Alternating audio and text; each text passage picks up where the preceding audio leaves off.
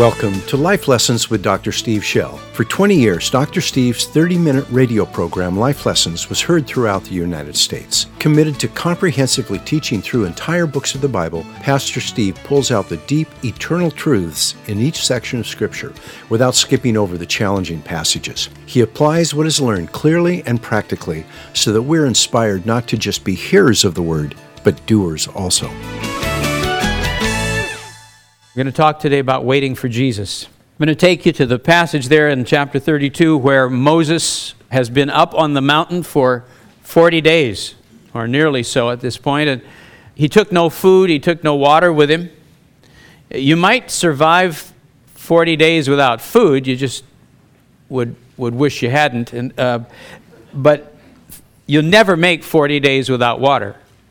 I mean, that just isn't going to happen. It's a total physical impossibility. Someone uh, said last night you can survive about two weeks without water, and then you just you're dead. And now Moses is up there, and he's he's in that cloud, so he's probably got some shelter from the from the sun and all, and he's in the glory of the Lord. But there's an incredible miracle going on. The whole time he's having this this prayer and intercession, this conversation with the Lord, who's telling him about the the, the tabernacle that's to be set up, and and and giving him uh, the, the laws, the standards by which the people are to be living. So this is a very rich time for him, and he's suspended. He's literally susp- suspended in the Shekinah glory of God, and he's not having to eat or drink. Well, down below in the camp, they are watching the days click by. They know he took no food or water with him, and so they're at about somewhere now at about a month and ten days. They figure he's dead. He has either died of of um, uh, thirst, or he has died from the fire that they do continue to see up there on the mountain. I think it was a very that, that fire was very real. Um, I have in my mind no doubt that they have located Mount Sinai now, and it's not down on the Sinai Peninsula. It's in it's in uh, Saudi Arabia.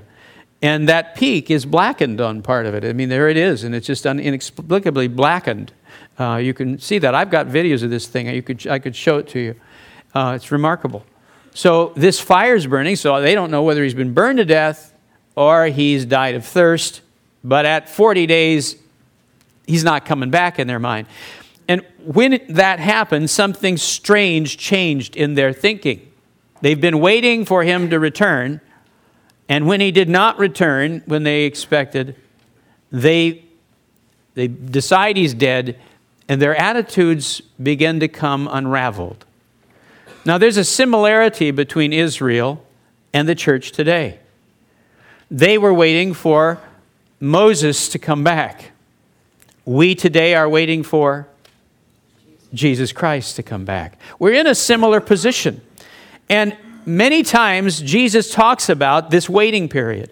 He tells us it'll be a long time, and he tells us that our, that maintaining our faith and having oil in our lamp, keeping our faith aflame through this entire waiting period is very important. He warns us about going to sleep and about losing our faith and becoming discouraged in the wait. And so I want to look today at that process of waiting for Jesus. I'll show you the parallels, and then I want to I want to see what the Lord says about how do we keep our heart aflame for Him? How do we keep awake? How do we stay healthy while we're waiting for Jesus Christ? Father, we ask for that grace now to open the Word. We thank you for your Word, Lord. We thank you that you are our soon and coming King. We ask you to teach us today to wait for you uh, with hearts aflame. Come now, and I pray for grace to let you speak so that we hear your voice. In Jesus' name, amen. Exodus chapter thirty-two, verse one.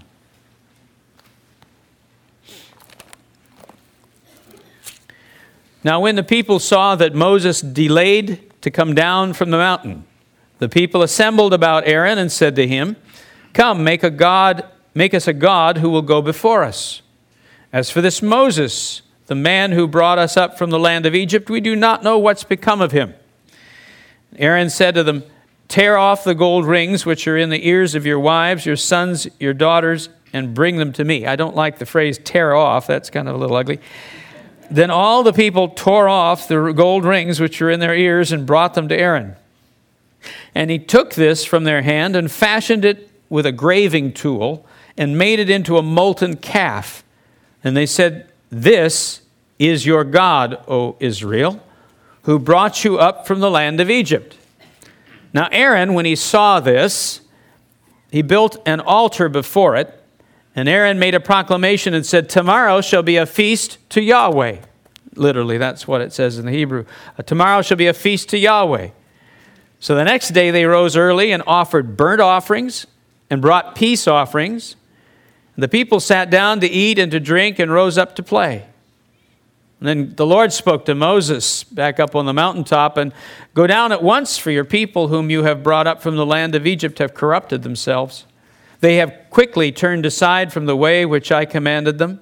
They've made for themselves a molten calf and have worshipped it and have sacrificed to it and said, 'This is your God, O Israel, who brought you up from the land of Egypt.' The Lord said to Moses, 'I have seen this people. They are an obstinate people, stiff-necked is what it is, like a horse that won't turn when you pull on the reins. Now then, let me alone, that my anger may burn against them, that I may destroy them, and I'll make of you a great nation.'" God is very upset. And he says to Moses, uh, why don't I just kill them all? We'll just have two million little grease stains on the desert floor there, and I will start all over again with you. And just like I started with Noah, or I started uh, with Abraham, I could make a whole new nation out of you. And uh, Moses... Uh, fortunately, goes on to intercede for the people uh, earnestly. Uh, he's he's. It's a good thing he hadn't seen the camp yet, but he prays there on the mountaintop with God. And then he, when he gets to the camp, he loses his cool a bit, and and I, and I don't blame him. Um, but he prayed, and, and God didn't follow through with that, of course. Um, Aaron... The people come to Aaron, and, it, and the, the language is that they come in mass. So there's there's a mob environment. Many, many people gather around Aaron, and they said, "Make us an idol." That's what they want. They want an idol. Um, once Moses isn't coming back, the fear of God is off of them. They're more afraid of Moses, apparently, than they are of God himself. And so they said, We want an we want an idol. We're tired of walking around uh, following a God we can't see. Now, you've got this column of, of, of cloud by day and of fire by night. You'd think that would be okay. You can you can hear the rumblings, even hear his voice at, at times, which have troubled them. But that no no no. We want something solid, like a like a like a, a, a little idol of a of a bull. That that's solid. I mean, if that, if that isn't something to follow, I don't know what is. And so we want this little little bull, and that's that's our idea. And so Aaron gave them bull. um, now you you you you would have thought you would have thought that he would have had more resistance than there. We see no resistance on his part at all. I mean, Aaron is an enormous disappointment. Um, God didn't want Aaron in the first place. He got pushed into it by, by Moses' uh, insistence that he couldn't speak well enough, and so that he had to have a helper. And so we got Aaron kind of with the package. But Aaron, Aaron at this point, you don't see him going, "Oh, my people, how could you do this?" There's there's none of that. He he simply says, uh, "Have your wives and, and, and family bring all of your gold jewelry to me, and I'll make you an idol." And they didn't even specify what they wanted. They said, "Make us Elohim," is what they said. Make us Elohim. We want we want, a, we want a, a, an idol we can see. Uh, we're tired of this second commandment that says no graven images. We want an idol. So he says, all right. And then, you know, he could have, I don't know what he would have made other than this, but he made a, a young bull. And the young bull was a common Egyptian symbol. It was the symbol for Osiris, Uh, the sun god, and they believed that his soul would reside in the young bull, I suppose, while I don't know what this thing, this orb is going overhead. The, the soul of Osiris resided in this young bull. And then the people, they said, "Ah, this is our God." And I think Aaron got nervous. I mean, the, the mountain's still smoking up there. And he probably is realizing that he too will smoke soon if, if this keeps up. And so he tries to cover his his tracks. And what he does is he says, um, that bull is really Yahweh. That's that's Yahweh. That's what we've done, and we've made a, a Yahweh. And so tomorrow we'll have a feast to Yahweh, the bull. And uh, then the next day he, he builds an altar so that they can have their sacrifices in front of this this this bull.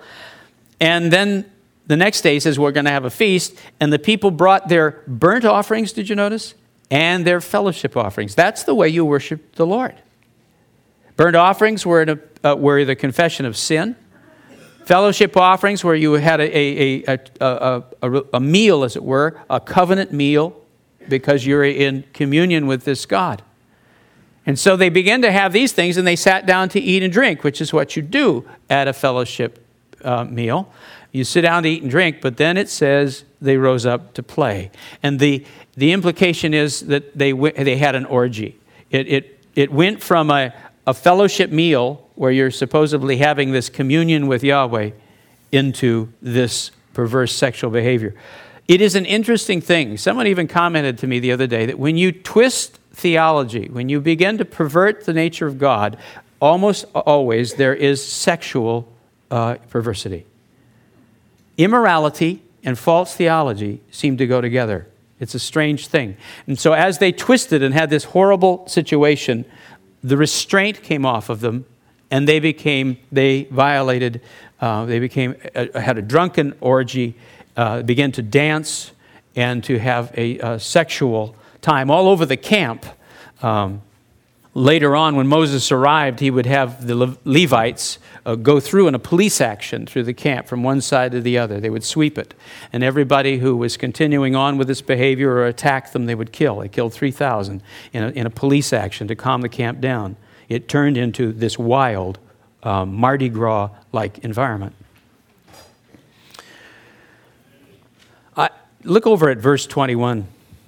When Moses got back, I, I'll start at verse nineteen. It says, it came about as soon as Moses came near the camp that he saw the calf and the dancing, and Moses' anger burned, and he threw the tablets from his hand and shattered them at the foot of the mountain. So there goes the first copy of the Ten Commandments. And he took the calf, this golden bull. It would have been uh, wood uh, core, and then they poured the molten oil, the molten gold over it. So he burned it, and then as then he has this melted, twisted mass of gold, and that he ground to powder, scattered it over the water, um, and made the sons of Israel drink it. He didn't want even the land corrupted with the gold from that vile thing. You know, when you worship an object, uh, you invite a demon into it.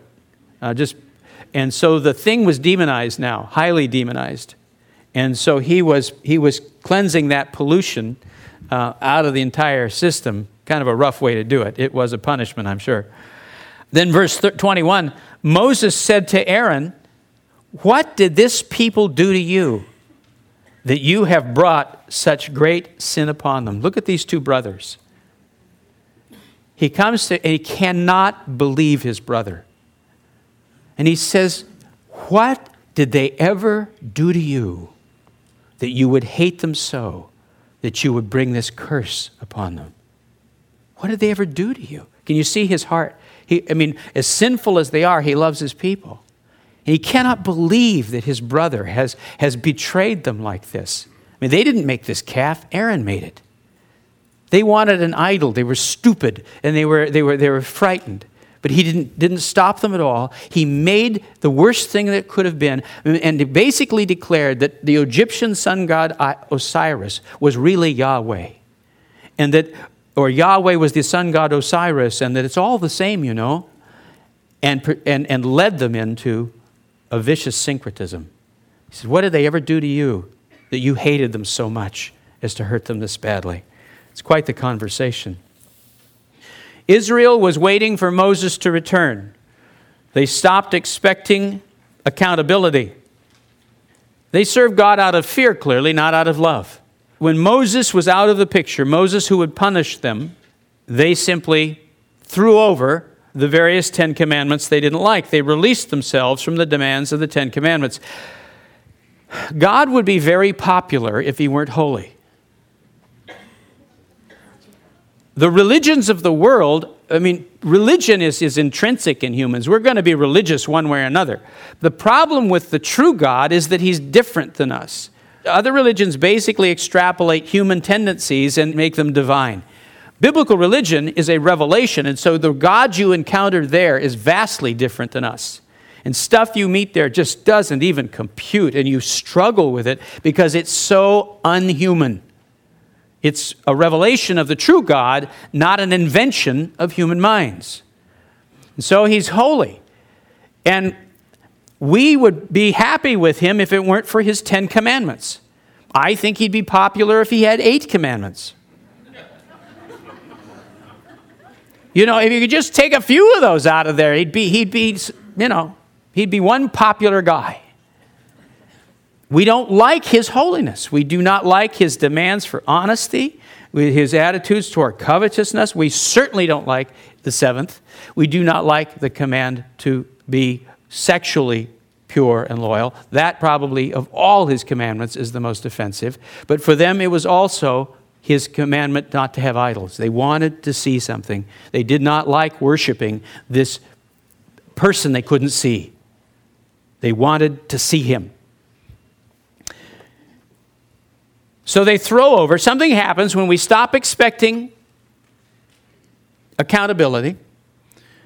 We become released from the demands of the Ten Commandments, and we begin to, our morals and our character begins to decline. But they also found a leader who would pretend that nothing had changed. They found a religious leader who said, nothing's changed. We're still worshiping Yahweh. Let's bring our sacrifices to Yahweh tomorrow morning. We'll build an altar to him, and we will, we will offer our burnt offerings and our fellowship offerings. Nothing has changed.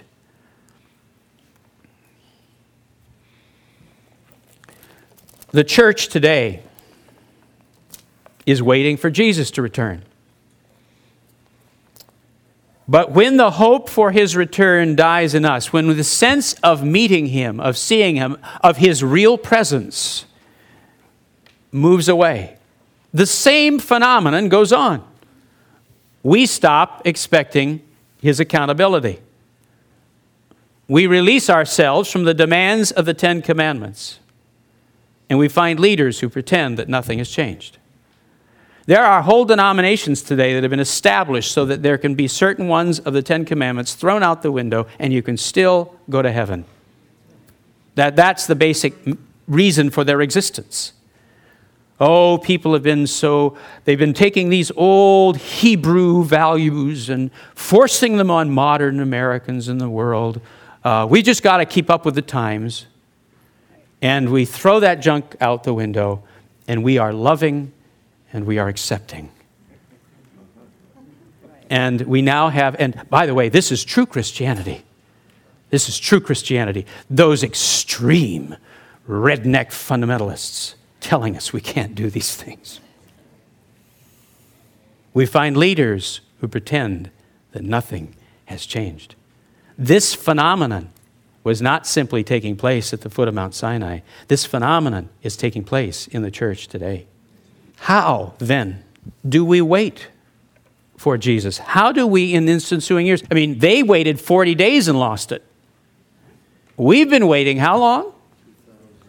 Yeah, nearly two thousand years. I think the Lord ascended into heaven, and my, my thinking is thirty-two A D. Uh, do some math, but that's how long it's been for us waiting, and, and he's not back yet. So how do we wait for millennia, for his return, and not have our faith go the same way, where we stop expecting him to come back? We decide maybe he died, maybe he's not coming back at all, and have this process. Here are some steps I believe the Bible tells us to have. First of all, we need to keep perspective. Jesus' return is delayed, but it is not canceled. When you go out to the airport today, you'll often find that your flight's been delayed. You know, you go up and you look at this screen and there's de- the thing's flashing, it's delayed, or and, and, and the new time is and, and all that. Well, that's frustrating. But the other day, I went to the airport and I punched in my confirmation number and I'm standing there and the thing just comes up and it says, your flight has been canceled. And it didn't even say, we're sorry. It didn't say, and go to such and such a counter and ask those people what to do next. Said nothing, just your flight's been canceled. And I started yelling at the screen. I said, and so what am I supposed to do now? And I'm talking to this screen, and and somebody at the counter said, Pastor Steve?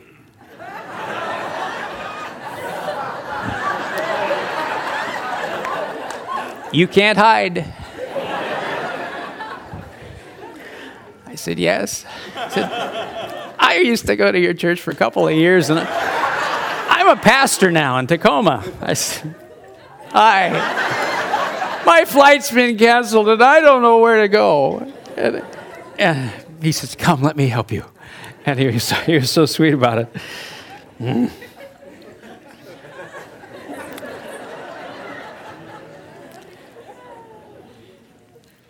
Jesus' flight has been delayed. His return has been delayed, but it has not been canceled. And we have to keep this thing in perspective. Jesus will say several times, uh, he'll say, it is not for you to know the time of my return. Uh, look at Acts chapter one. There's, there he'll just say it to his disciples. They're sitting and hoping that at his ascension, that he, this was the moment of his return.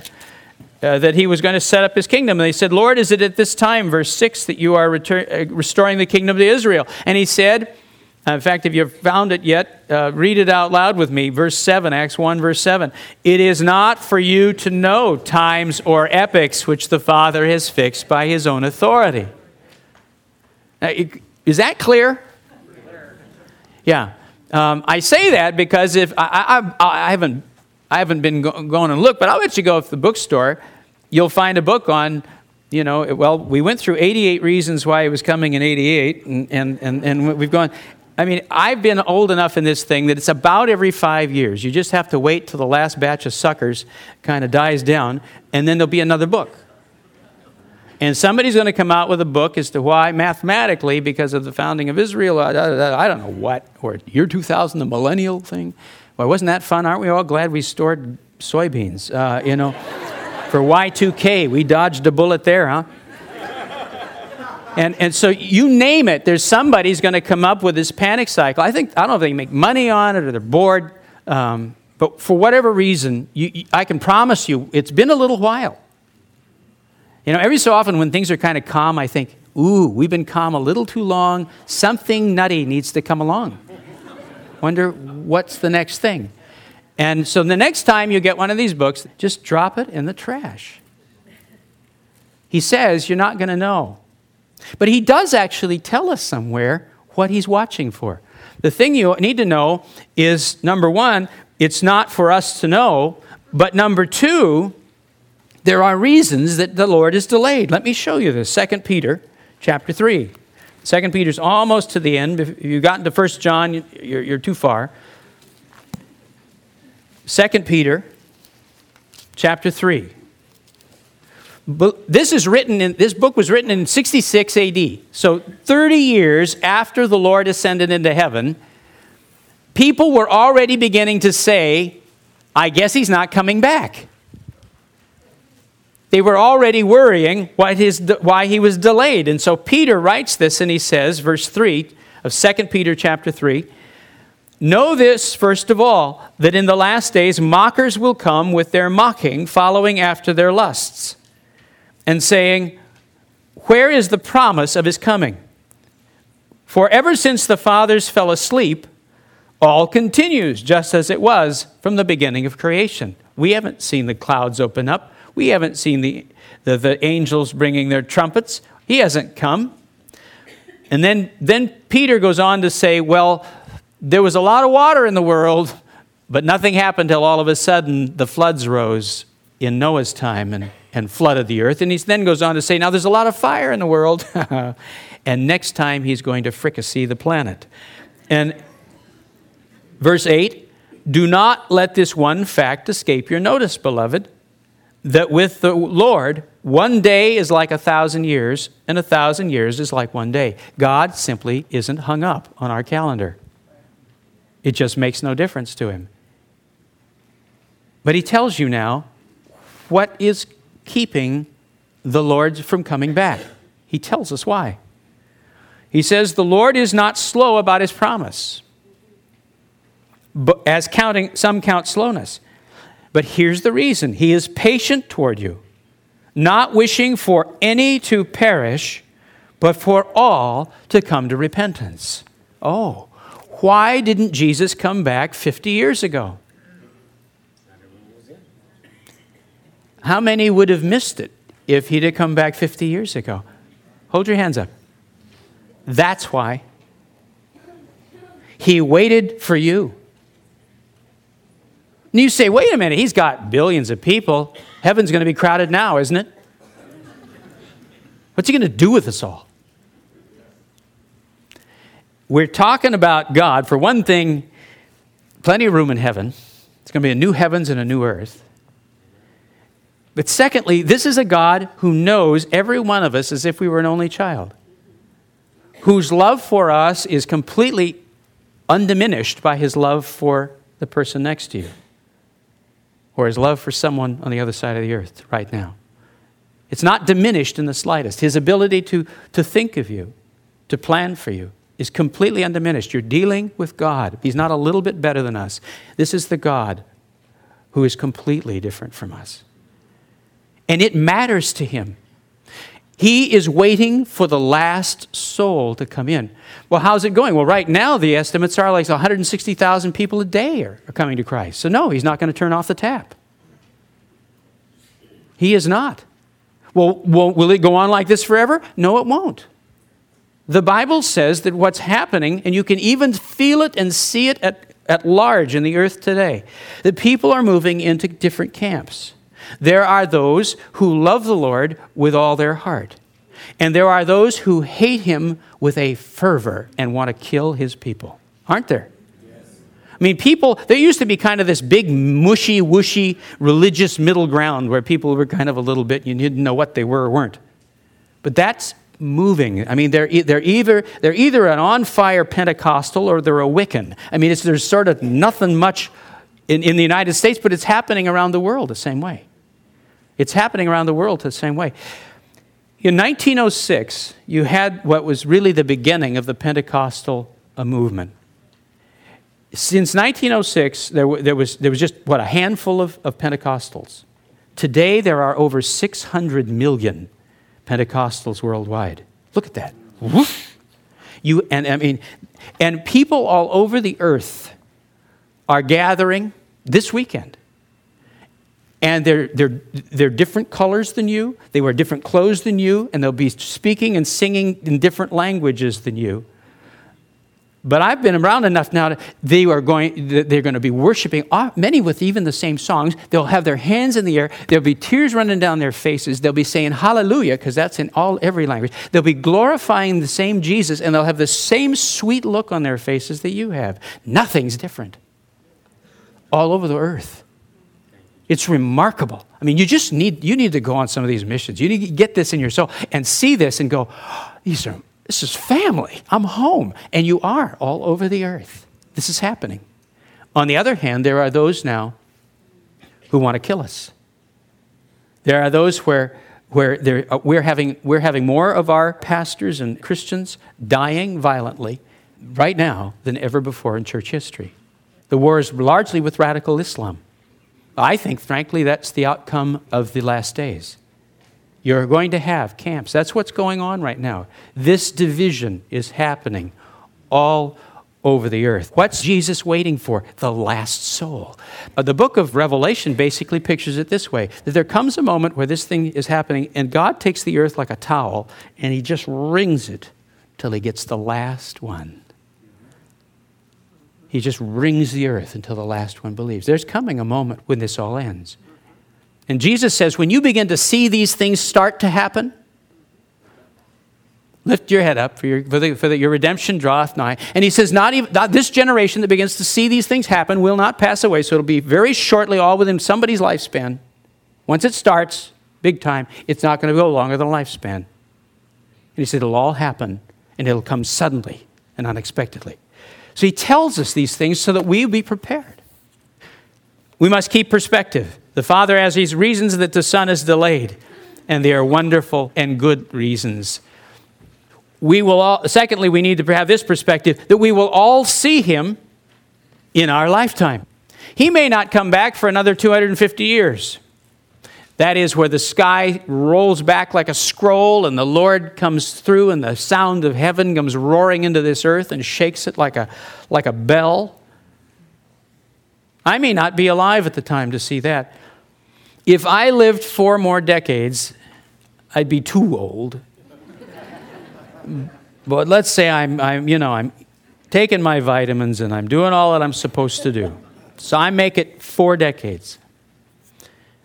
I don't know when he's coming back, but I know this. Within four decades, I'm going to see him face to face. I will see him face to face. There'll come a moment when I breathe my last, my spirit will rise out of my body, and there will be the Lord. I'm going to fall at his feet, and then he's going to pick me up, and I'm going to hug him. You see, I already know him. I've known him for years, and he knows me. This is not somebody new I'm meeting, but I finally get to see him with my eyes. I finally get to see him. Some of us in the room are real young. You may have seven or eight decades, but in your lifetime, you're going to see Jesus. You're going to see him face to face. It's no longer than that. So we put it in perspective. Paul says to be absent from the body is to be where? Present, Present with the Lord. Amen.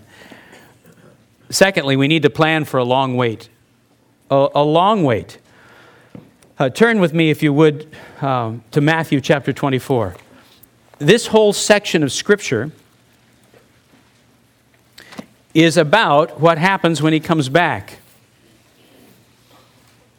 And over and over again, he says, be prepared for this long wait. You do not know when I'm coming. Uh, verse forty-two, therefore be on the alert, for you do not know which day your Lord is coming. Uh, then he tells this parable of the Uh, and he's talking about spiritual leaders in, in the section forty-five through fifty-one. And he says, um, he says to these spiritual leaders, if you mistreat my people, um, thinking I'm not coming back. Uh, verse forty-eight, the evil slave, speaking of an evil religious leader, says in his heart, my master is not coming for a long time. See, when I begin to forget that I'm going to see him, when I begin to forget that he's coming, when I begin, when that, when that, his delay begins to do its work on me, he says he begins to eat and drink and beat his the the, the followers of Jesus Christ, and uh, boy, it's a grim a grim outcome that comes for that individual. Then he has that parable of the ten virgins, which immediately follows. Remember that? Five took lamps; they were all burning brightly, and a burning brightly burning lamp was the heart.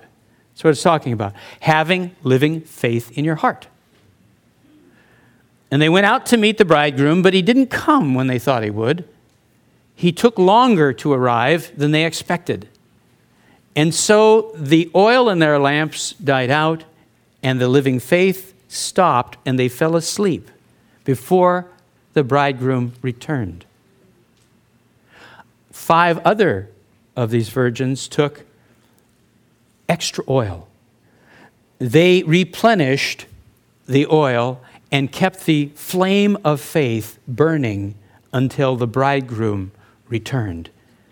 They did not fall asleep, but were there when, when the call went out to meet him. Jesus is saying this: it's going to be longer than you think. Keep filling your heart with oil. How do we do that? Rivers of living water. We keep worshiping. You're doing it today.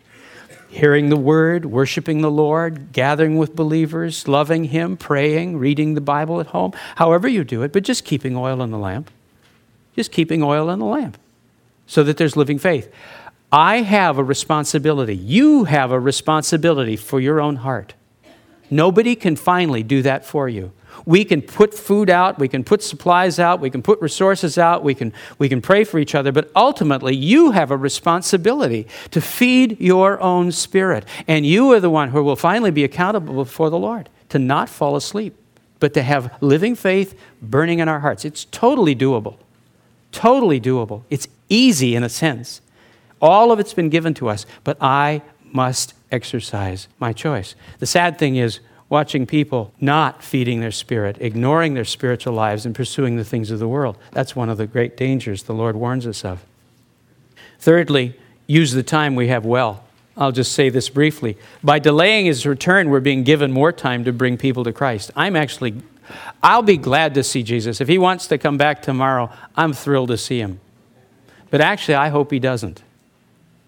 I hope he doesn't. Way too many people are coming to the Lord. Way too much is going on. I don't think he's going to. I think we have, and I think we, yes, we should be delighted for his return. But, f- but folks, if we're just sitting there saying, I hope he comes back because I hate, I hate life, that's a symptom of your own spiritual condition. And let me tell you something he said to me one time when I hated life. And I, I was in, I was, I was in a full depression, lying on the bed, fetal position, sucking my thumb. I can make fun of it now, but I mean, I, I'm not making fun of dep- I can do that because I'm a de- I've been a depressive, and I'm not. I I know deeply what I'm talking about, and I was in a full-on, and the Lord spoke to me, and He said, um, He said, "You don't want to live, do you, son?" I said, "No, sir, I don't." And He said, He said, "Since you're not enjoying living for yourself," now I was a pastor. He says, "Why don't you just give me your life? I mean, just totally let go, and I'll do with it whatever I want. I mean, we might as well. It's a pity to waste a perfectly good life. There's still fifty thousand miles on this vehicle." It was like that. He said, you know, you're... Now, I didn't think of myself as living for myself. I'm pastoring, for heaven's sakes. I'm serving God. And yet my motives inside were about me, and I couldn't let go. I was always controlling the process so that it would fulfill my desires. Because if I let go, there's no telling what this crazy God would do to me. That's what I, th- I mean, bottom line, taking all the veneer off of it, that's what the problem was. I was afraid of him. He'd send me to Borneo. Now I want to go. and, and and so I, and, and then we had, we had this conversation, and and I finally was able to say to him, "I just give you what's left of my life. Like, I'll be like a coin in your pocket. You can spend me any way you want." And I meant it. It was the first time in my life I'd ever been able to let go of the uh, and let go in, uh, in, of the grip. People, we should be glad for the days we have. And if we let go of living for ourselves, and when we begin to earnestly live for Jesus Christ, you'll take your vitamins, you'll exercise, you'll you'll you'll you'll you'll get up in the morning, you'll and and and be glad for life because you have another day to serve your Lord. Amen. Jesus says that they who seek to save their life will lose it. But they who lose it for my sake and for the gospel, he says, they will find it. Real life is found in living for him, not living for us. The more we try to buy for ourselves, pad our nest, comfort ourselves, make sure nothing stresses us, the more depressing it is, isn't it? I know. The more I live vulnerably for Jesus Christ, the more I take those scary steps of faith and follow him and do the things he asks me to do, the more fullness of joy and meaning and purpose comes into me, and I'm glad to be alive. And I begin to parcel out my life and say, now, I figure I can do this till then, and man, I don't know what time my, my body will break down, but I'm going to do this till then. And you begin to spend every day you have well for Jesus Christ, and then we'll see him. And then we'll hear, Well done, good and faithful servant, into the joy of my ma- your master. And then real life begins. Then we leave the shadowlands. You see, we're gripping onto the shadowlands, aren't we? These are the shadowlands. These are the this this this life and this existence is a vague, dreamlike time. Real life is ahead of us. You're going to have a body so much more solid, so much more healthy, so much more wonderful than what you have now. The world is going to be so much sweeter and more beautiful. We have a renewed heaven and a renewed earth. And there'll be no more corruption, no more death, no more violence, no more ugliness. And yet we will be we will be serving and and and in active and busy. We've got real lives ahead of us. But let's spend these days for what they are. Jesus says in John chapter nine, we must work the works of him who sent me as long as it is day, for night is coming when no one can work. This is just a season. Let's use it well. And remember your appointment. Doesn't matter whether or not he physically arrives in our lifetime. We'll all still have that time at the judgment seat of Christ. And then finally, we really don't even have to wait to see him. John chapter fourteen. Jesus says this. He was about to, telling his disciples he was going to leave. And there in verse sixteen, he says, I will ask the Father, and he will give you another helper, a paraclete, that he may be with you forever. That is the Spirit of truth, whom the world cannot receive, because it does not see him or know him, because they're not born again. But you know him, because he abides with you, and he will be in you. And I will not leave you as orphans, but I will come to you. After a little while, the world will the world will no longer see me, but you will see me. Did you see that? Because I live, you will live. I don't see him with my physical eyes, but he dwells inside of me. And today, as we were worshiping, he's talking to me, and his sweet presence is sweeter than anything else that the life has to give. There's nothing, there's no pleasure on earth like the presence of God. And so already, he's with me now. He says, I will never leave you and I will never forsake you. Lo, I am with you always, even to the end of the age. So it's not a matter of being afraid of, boy, if he comes back and catches me at this. What silly thinking. In him we live and move and have our being. And he now dwells within us every moment of the day. So how do we stay ready, waiting for his return? Well, we keep our perspective. We realize that the Father has business to do, and it's not just about us. It's about saving those who aren't saved yet and gathering his whole family, getting every one of his children before he shuts the door. He will not do, he will not shut that door till the last child's in. Thank the Father. He waited for me, he waited for you, and he's waiting for others. I'm grateful he hasn't come back yet. He will come back at a moment when the last soul's in. But I'm to use these days well and to spend them well. And if I put Jesus first in my life and stop living for myself, meaning and purpose, I begin to value every day I have. Life becomes precious to me. And then I realize he's with me right now.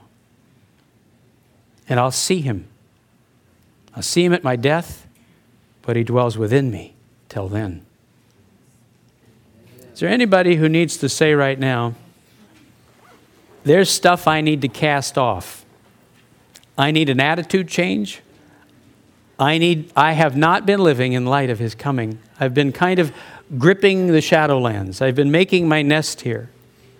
I've been falling in love with the world. And by the world, what the Bible means is not that you love a beautiful sunny day and listening to the birds sing, or you like the barbecue. That's not what it's talking about. It says that, John defines it, he says the, the, the love of the world is the lust of the eyes. That means greed, stuff, you're living for stuff.